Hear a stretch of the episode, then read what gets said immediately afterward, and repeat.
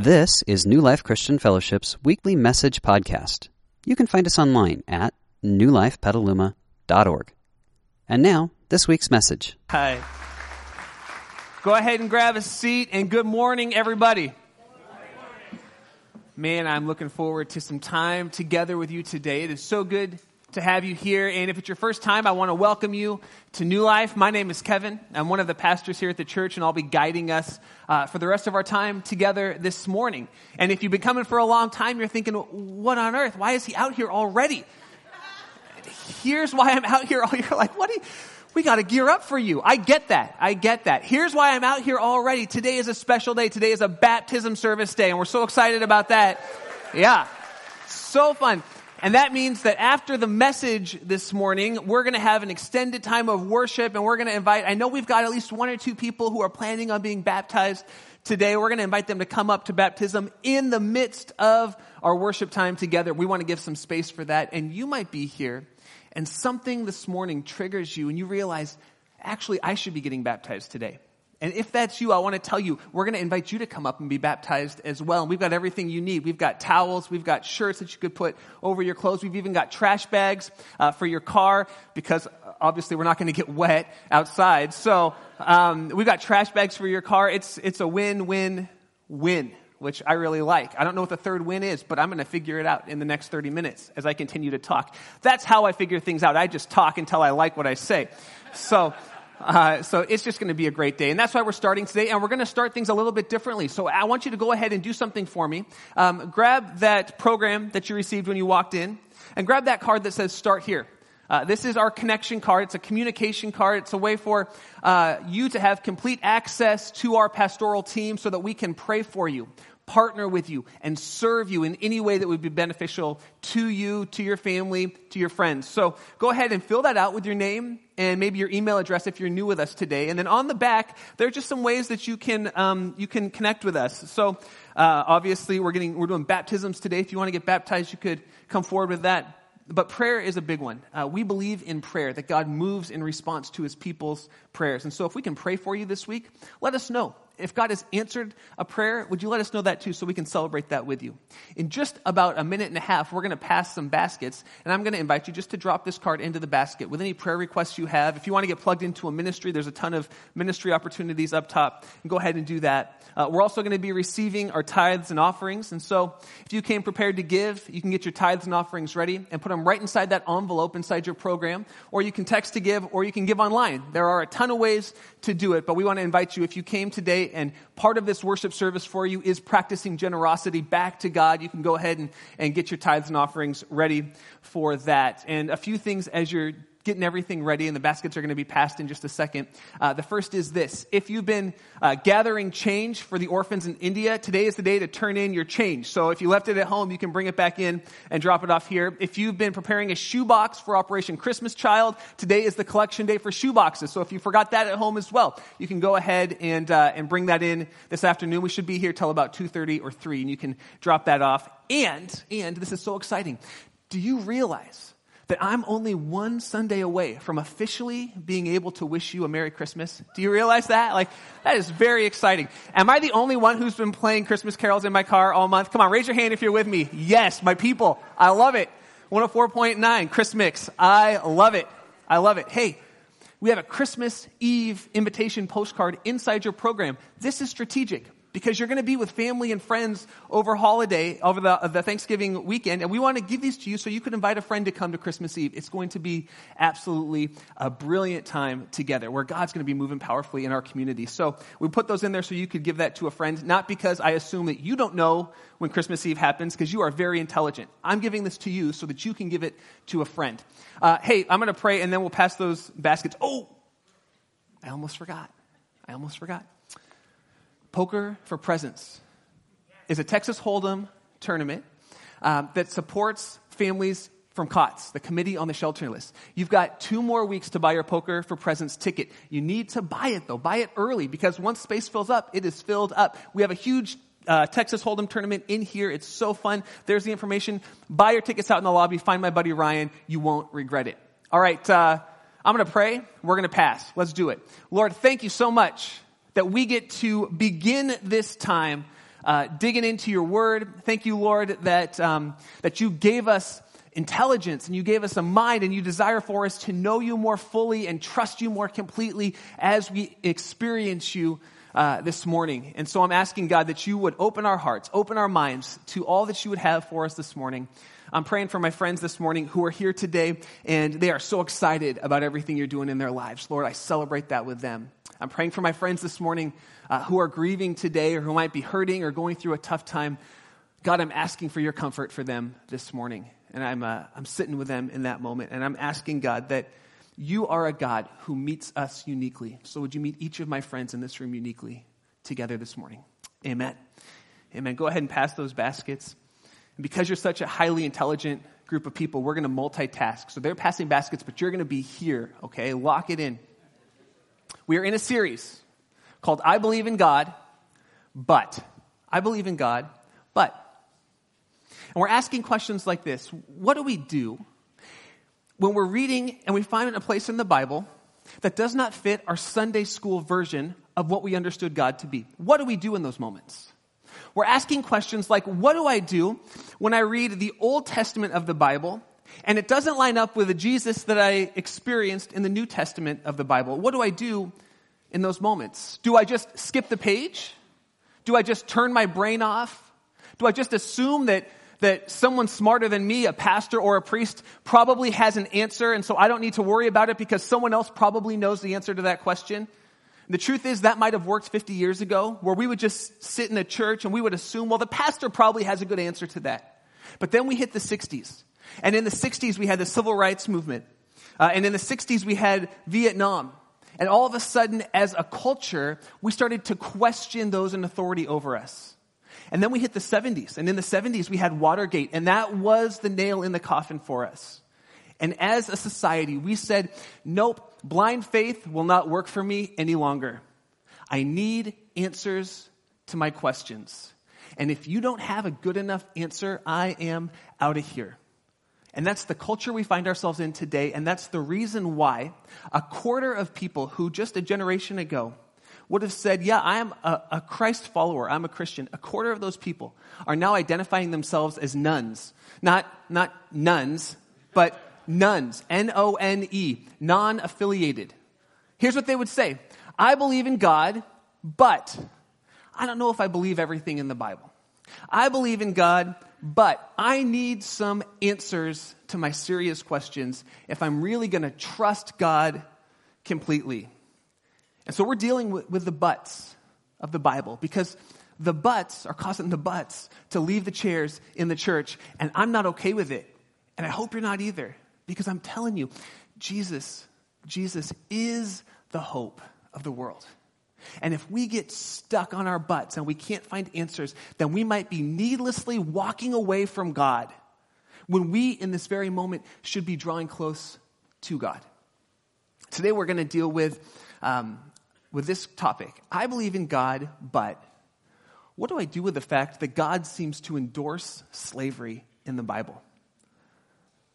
Now, for some of you, you're like, yeah, what about that? Others of you are just about to say, God endorses slavery in the Bible? no, I'm upset. Good.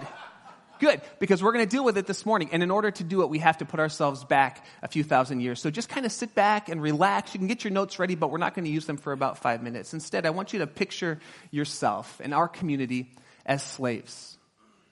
You're a slave. Your parents were slaves. Your grandparents were slaves. Your great grandparents were slaves. Your great great grandparents were slaves. Generation after generation after generation, you have been a slave. It's all you've ever known. You can't remember a time in your history when you were not in slavery.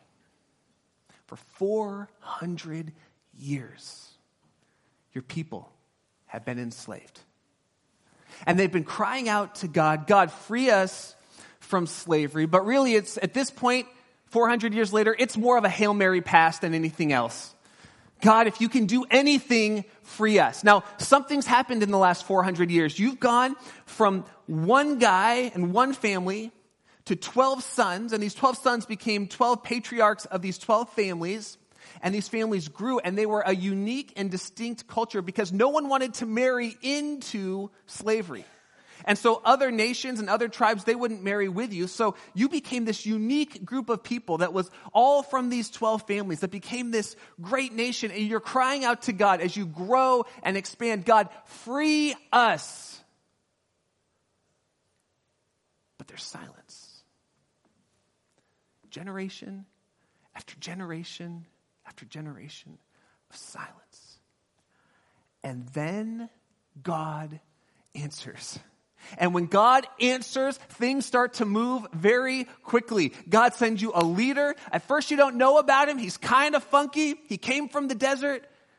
But then he begins to uh, be used by God. There are these signs and miracles happening, and your Egyptian oppressors let you go. Not only do they let you go after 400 years of slavery, but they give you wealth on your way out. They give you money. They give you animals. They give you possessions. So now you've gone from 400 years of being a slave culture with no money, with no possessions, with nothing to call your own, and now you're leaving Egypt like, like that. With money, with animals, with possessions. And you head out into the wilderness, and God says, I've actually got a place for you set aside, and I'm going to lead you there. But you're in this weird spot because you've never been a free nation. As long as you can remember, your parents didn't tell you anything about being a free nation. Your grandparents didn't.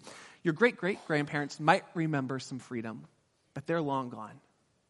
And the question becomes how do we live as this unique nation? How do we govern ourselves?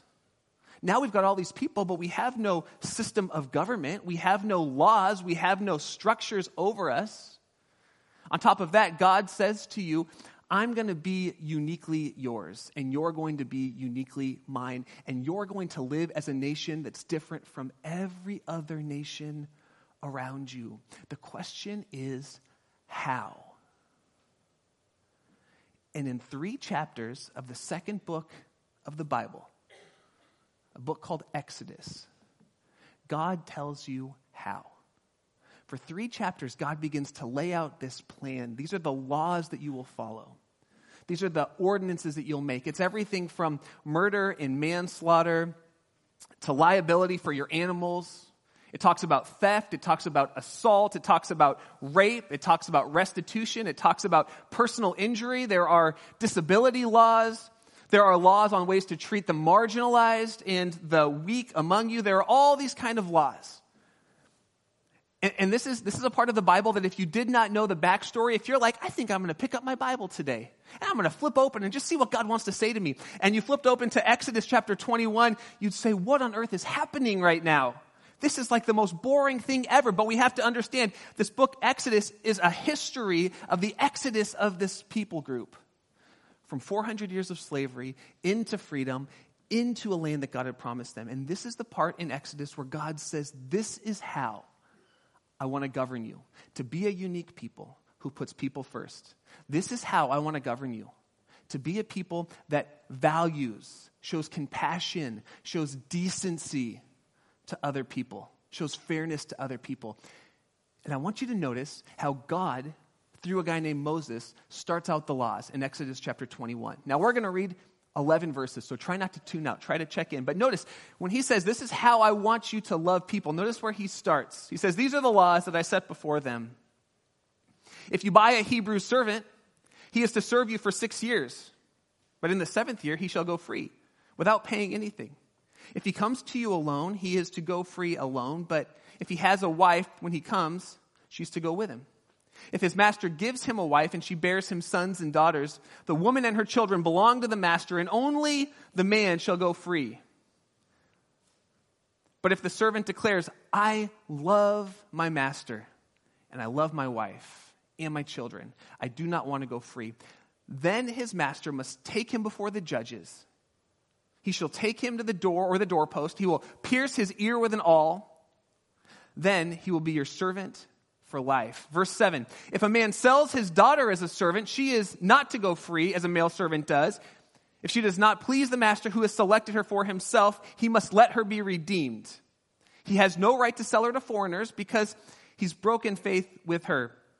If he selects her for his son, he must grant her the rights of a daughter. If he marries another woman, he must not deprive the first one of her food, clothing, or marital rights. If he does not provide for her these three things, she is to go free without any payment at all. And right here is where we're thinking, why on earth would God start out his national laws?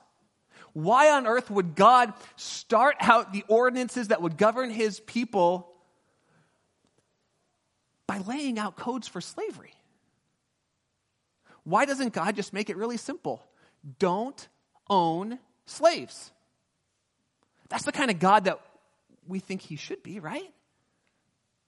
Well, it's really interesting. In order to understand why God lays this out the way he does, and I've been wrestling with this, of all, of all the messages we're going to teach in this series, this was the one where I thought to myself, yeah, God, what, what's going on here? And I've been wrestling and digging and studying and praying. But to understand why God starts his laws, remember, these are laws that are supposed to add value to people. Why he starts them out with slavery, we have to talk about our own history as a nation when it comes to slavery. See, we can't think about that without thinking about the North American slave trade. That was a lot like the Egyptian slave trade that I described to you earlier. Generation after generation after generation of abuse and neglect with no hope and no freedom. But this thing that God's instituting right here is not that. This thing that God is setting up right here is different than our history when it comes to slavery. In fact, God gives us in this passage at least four reasons why he sets up slavery. And what I want to do is just dig into those and think about them a little bit. And the first is this God, he allowed slavery, he actually legislated slavery to help people who were stuck in extreme poverty. God did not abolish slavery because God knew in that moment if he did away with slavery, then people who were in the extreme poor community would never find any hope. See, slavery in the Old Testament, in God's terms was like an apprenticeship, not like the North American slave trade. And here's how we know this. A few chapters later in Exodus 25, this is the rest of that law. It says, If any of your fellow Israelites becomes poor, hits extreme poverty, cannot care for themselves, and they sell themselves to you, don't make them work as slaves. They are to be treated as hired workers or temporary residents among you. And they're to work for you until the year of Jubilee. Then they and their children are to be released, and they will go back to their own clans and to the property of their ancestors. And what he's saying is this if someone in the community could not provide for themselves or their family, they could go to a wealthy person's house, they could knock on the door, and they could say to them, I want to sell myself into slavery under you as an apprenticeship. Teach me what you know. If you're a merchant, teach me that. If you're a farmer, teach me agriculture. If you're a woodworker, teach me woodworking, and I'll be with you for six years. I'm giving myself to you. In, in return, you don't have to pay me, but provide enough food for my family. Teach me a skill, provide food for my family so that we can survive. And they would do it for six years, and then on the seventh year, the year of Jubilee, they would be set free with a new skill, with food for their family. They'd go back to their clan, and they would be able to work on their own. And so it was God's way of protecting people who were in extreme poverty. Rather than a, welfare state, God said, No, I, I, actually want the community to wrap around you and give you the, t- school, the skills you need to learn.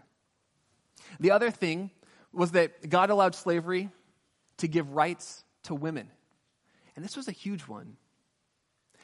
It says up there in Exodus 21, remember 7 through 11, it says, If a daughter's set to be married, she loses all rights. She had rights under her father but when she's set to be married, she loses rights under her father and she comes under the headship of the patriarch of the family she's marrying. And what they would do is they wanted to make sure it was a good fit. And so a woman's father would give her or sell her to another family, and she would be a servant in the household while they saw if she was a good fit for the family. If she was a good fit, they would marry her, she would become part of the family, and she would join into that clan. But if she wasn't a good fit, if she wasn't a, a good fit, they couldn't sell her. See, in the other cultures around, women were traded like commodities. And God said that women are not commodities to be traded. Women are people in my design, made in my image, to be valued and respected and to be protected because in that culture, women had no protection. And so this law is set out to protect women. It says you can't just sell her or trade her like a commodity to a foreign country where she'd be a slave for the rest of her life. You must take care of her. You must make sure she's treated well. You must meet her needs. You must marry her. And if you choose not to marry her, if you take another wife, you cannot deprive her of her marital rights. I think we all know what that means. And the reason for that was she needed an heir to her family. She needed a son. It's okay. We're all grown ups here. They're giggling over there. This is fun. He's giggling because he's a sixth grade teacher and he knows what happens when he talks about that in class. But what would happen was uh, if, if a husband got a new wife, he'd leave the first wife behind. He wouldn't want her anymore. And God says, You may not do that. You must give her an heir so that she can be taken care of. It's God's way to protect women. This, in the Old Testament, when women had no value, had no rights, this was God's way of saying to women, You are valuable and you deserve value. Now, think about that. This is one of the reasons why God set up slavery. And again, it's not slavery like we've known it, it's a different kind of slavery. It's a slavery for protection for women. God also allowed slavery in cases of bankruptcy. See, in the ancient world, if you made a deal with someone and you could not pay them off, you could go to debtor's prison. But in debtor's prison, you were no good to anybody. You couldn't pay off the debt, you couldn't support your family, and your family would go into a continuing cycle of poverty, much like we see in our country today, where a husband goes off to prison, a family is left by themselves, and poverty continues generation after generation after generation. And God said that's not the way it's supposed to be. So sell yourself into slavery as a way to pay off the debt. Now you're working to pay off your debt, you're making it right by the person you borrowed money from, and you're caring for your family in the process so your family does not have to sink down to the depths of poverty. And then the last one was this God allowed slavery to make restitution when a debt was owed. The people in this time were people, just like we're people. And there were people who stole from each other. And this law came about that said if someone steals from you, and then they sell whatever they stole, or they stole an animal and they eat it, or they kill it, they slaughter it, and they can't pay you back. You don't want them to come work for you, they just stole from you, right? So what do you do? You can actually sell that person into slavery. And you'll get the price for a slave, which was 30 pieces of silver. And you'll take that slave price, and then they'll work off the rest of their money for someone else. These are at least four reasons, at least four, why God actually instituted slavery in the Bible. But when we just look at it on first glance, it's like, God, why would you do such a horrible thing? The truth is, God began the abolition of slavery in Exodus chapter 21 when he instituted laws to protect the vulnerable in society. And he did it so that slavery as we know it would never happen. God's laws around slavery in Exodus 21 were a protection from the slave trade that we experienced in North America.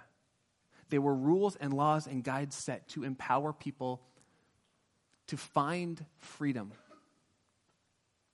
so that we'd never have to experience what we experienced in our country. And it was the abuse of the Bible that caused Christians in our country to go into a deplorable time of slavery and a deplorable time in our country's history. But that was never God's desire. And God led with these laws on slavery because remember, his people had been slaves for 400 years, and the slavery they experienced was just like the slave trade that we experienced in our country, just like it. And he said to them, I don't want you to do the same thing that was done to you. There's a different way, there's a better way, because people matter. And no one, from the most marginalized to the weakest, to the gender who was seen as less than, no one, no one deserves the kind of slavery that you had experienced. No one. Because every person matters. The poor matter, the marginalized matter, women matter, children matter. He said foreigners matter. People matter. And slavery in the Old Testament, at least in God's design, was an empowering movement not a movement that tore away. But what does this mean for us now? Well, what do we do with that? Okay, it's like, well, that's good information. And I was thinking to myself, Amen? Like, what do you say at the end? May it be so? I, I don't know. so then I was thinking, well, what does God say in this movement as we move into the New Testament of the Bible? And here's the interesting thing that I realized. Did you know that you and I were actually bought for a price? Did you know that? All right, now we're going to get to preaching. That was a little teaching. It's time for a little preaching. Here's what Paul says in 1 Corinthians Do you not know, Jesus followers, people in the community, that your bodies are temples of the Holy Spirit who is in you? You've received the Holy Spirit from God. And then he says this You are not your own. You were bought with a price. Therefore, honor God with your body. That's what he says. Honor God with your body. Why? Because you're bought with a price. He says, God bought you, God purchased you. God says, You had a debt that you had to repay. And that debt was sin. When I say sin, it's like, what does that mean? Sin is simply the things that we think, that we say, and that we do that hurt us, that hurt those around us that we love, ultimately that break our relationship with a perfect God. That is sin. And the problem with sin is it's not something that's just out here, it's actually something that is in here that has enslaved us. That's why you lay in bed and you think, I'm never going to never going to do that again or say that again or look at her again or go there again or watch that again or smoke it again or drink it again. Am I speaking somebody's language?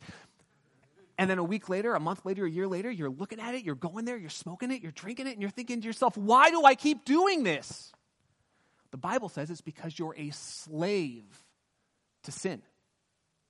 That sin has enslaved you. And Jesus paid the debt to free you from your slavery. And what was the debt? Well, we're going to celebrate it in just a minute. That Jesus, who was God in the flesh, left heaven and came to earth. He lived a perfect life. And then he gave his life freely as a sacrifice on the cross to pay the forgiveness for our sin, to pay that debt that we could not pay. And he died. And three days later, he rose again. And it was witnessed by hundreds of people. And when he rose, he broke the power of sin. He broke our slavery to sin. So we do not have to live in that slavery anymore. And we're told this is how it happens. On the night before Jesus was betrayed, Judas, who was one of his followers, he went out to the religious leaders and he said to them, I'll show you where Jesus is, but you owe me something. You need to pay me something if I'm going to turn Jesus over to you. You know how much they paid him? They paid him 30 pieces of silver. Now, where have we heard that before? That was the price that a slave was sold for to repay a debt. And Jesus was sold for a slave price to repay our debt that we could not pay on our own. And he did it freely so that we could be free. So we're no longer slaves to sin. We don't have to live under that curse anymore. We're told that when we become followers of Jesus, God's Spirit moves in us, and the Spirit of God that's in us is more powerful than that sin which had held us so that we can be free. The question becomes what do we do with our freedom? What do we do with it? God gave it to us, He purchased it for us, He has set us free. Now, what do we do? Well, Peter, who wrote a few letters in the New Testament, he starts his letters out by saying, This is what I'm going to do with my freedom.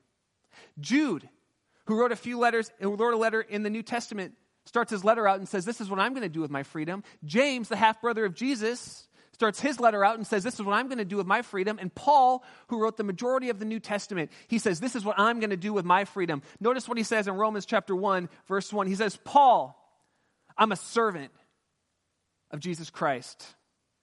I've been called to be apostle, a set, set apart for the gospel. That word servant literally means bond servant, it means slave. And it goes all the way back to Exodus chapter 21, verse 5, where we started this morning. Here's what it says If a servant declares, I love my master and my wife and my children, I do not want to go free. Then his master must take him before the judges who sat out at the city gates. Take him before the judges, and he shall take him to the door or the doorpost and pierce his ear with an awl.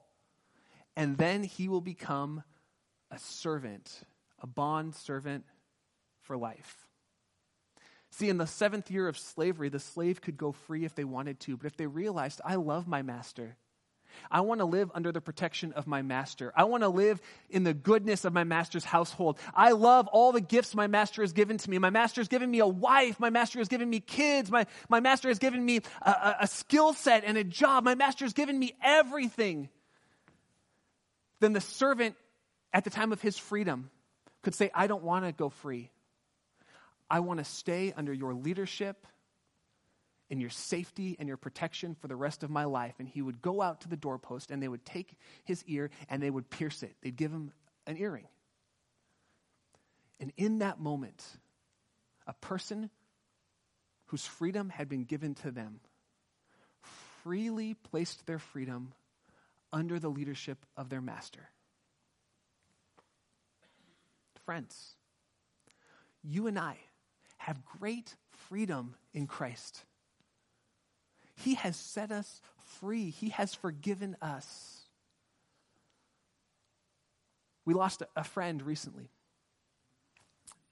in our church community who walked with God as a child, but the buts took him away until seven years ago. The majority of his life was spent away from God. Seven years ago, he came to new life with his wife. And he found the freedom of Christ. God set him free. He lived under the leadership of Christ. And just recently, he passed away and went to be with God his Father. Was he free early on? We could argue semantics that God had set him free early. But it wasn't until he came back and lived under the leadership of God that he experienced the safety and freedom and protection of his heavenly Father. So, Peter and Paul and James and Jude and Kevin and many of you say we want to exercise our freedom. This freedom that God has given us by choosing to place it under the leadership of God. So when God says go, we go. When God says stay, we stay. When God says give, we give. When God says forgive, we forgive. When God says love, we love. When God says serve, we serve. And you know what our, our picture is? In the Old Testament, that picture of becoming a bondservant was to go out in front of the community and pierce your ear. Some of you, like especially if you're a teenager right now, you're thinking, let's do that. That's, that's, that was me. I had five piercings at different points in my life. I was like a human pincushion. It was amazing. But we don't do that anymore. You know what we do? You know what our public declaration is? I'll give you a hint. This is what Jesus says. He says, if you are willing to voluntarily take your freedom and put it under my leadership, then declare it to the community of faith by getting baptized. That's what he says. He says, This is your doorpost. This is your earring. Come forward. Become a bondservant and live under the leadership and the freedom of your master and declare it publicly to this community. And some of us today, you've heard me talk about baptism. You, you don't even remember how many times you've heard me talk about baptism. And every time you thought, yeah, but, yeah, but, yeah, but, no, it's not for me, yeah, I'm telling you. And listen, no pressure, no pressure. This is a, this is a low pressure sale, but it's an assumptive sale. And here's what I mean. If you're a Jesus follower, this is your invitation to publicly declare it. This is your time. We got towels, we got shirts, we got plastic bags, we got a video, we got pictures. Your family will see it, but more importantly, you're declaring in front of this community today is the day that I choose publicly to take my freedom and put it under the leadership of my Lord. What a beautiful picture, isn't it? What a great gift God has given to us. If you're here today and you've never entered into a personal relationship with Jesus, you've never experienced his freedom, I want to give you a chance to do that right now. To say to God, God, I want the freedom that you offer. I want the forgiveness that you offer. I realize that I am a slave to sin and I cannot buy back my freedom. But I recognize, Jesus, that you've already purchased my freedom. And today I simply come and accept your forgiveness and accept the freedom that you offer. You paid the price so that I could go free. If you're ready to do that, I'm going to pray and give you a chance to pray a prayer of commitment to God. And then I'm going to invite you, if you make a decision today to give your life to Jesus, I'm going to invite you, come forward and declare it in baptism. And if you've been a Christian for 30 years, but you've never come forward and declared it publicly in baptism that you are putting yourself under the leadership of God. I'm going to invite you to do that today as well. Our worship team is going to come in just a second. They're going to lead us in worship. It's going to be a beautiful time. We're going to stand together, we're going to sing, and then we're going to celebrate as God leads. If, if God leads one of us to get baptized, we'll celebrate that. If God leads 30 of us to get baptized, we will celebrate that. If you want me to baptize you, I would love to do it. If you want Pastor Ron or one of our other pastors to do it, they would love to do it. If you'd like a friend, a spouse, someone who's been instrumental in your life to baptize you, bring them up. Let them do it. I will walk them through the entire process. It's very easy, and I promise they'll let you up. Okay? I promise. like, they will. They will. We've never lost anybody. Heather, who's on worship, she's a nurse. You'll be fine. She'll jump right down. Don't let anything stop you today. Hey, let's let's pray together. And then we have communion around the, these tables. It's a little piece of bread and a little cup of juice, which represents Jesus' blood and body that he gave freely to pay the price for our sin when he died on the cross. And so I'm going to invite us after we pray to stand up. I'm going to invite you to go and grab the communion elements and take them back to your seat and celebrate communion on your own as we worship together. And if you're coming to be baptized, just come on forward. We'll have people on either side who will walk you through the process. Come on forward, and then we would love to baptize you. So, would you join me as we pray? Lord, thank you, thank you, thank you for the freedom that you've given. Thank you that you purchased our freedom, that you allowed yourself to be sold for a slave's wage to pay off a debt that we could not pay. And God, we want to live under your leadership, in your safety, in your protection, in your partnership following you wherever you take us. And if you're here today and you've never entered into a relationship with Jesus, then today's your day. You can say yes to him. You can invite him to be the leader of your life by repeating the simple prayer. Just whisper it where you're sitting. You can say, Lord Jesus, I believe that you love me and that you gave your life to pay the penalty for my sin. And I want to walk in relationship with you. So, would you come into my life, God? Would you forgive me of my sin? Would you fill me with your Holy Spirit?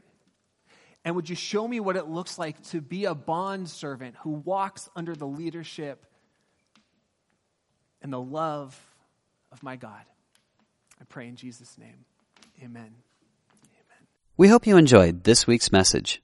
You can find more information about New Life, including contact information, at newlifepetaluma.org. Thanks for listening.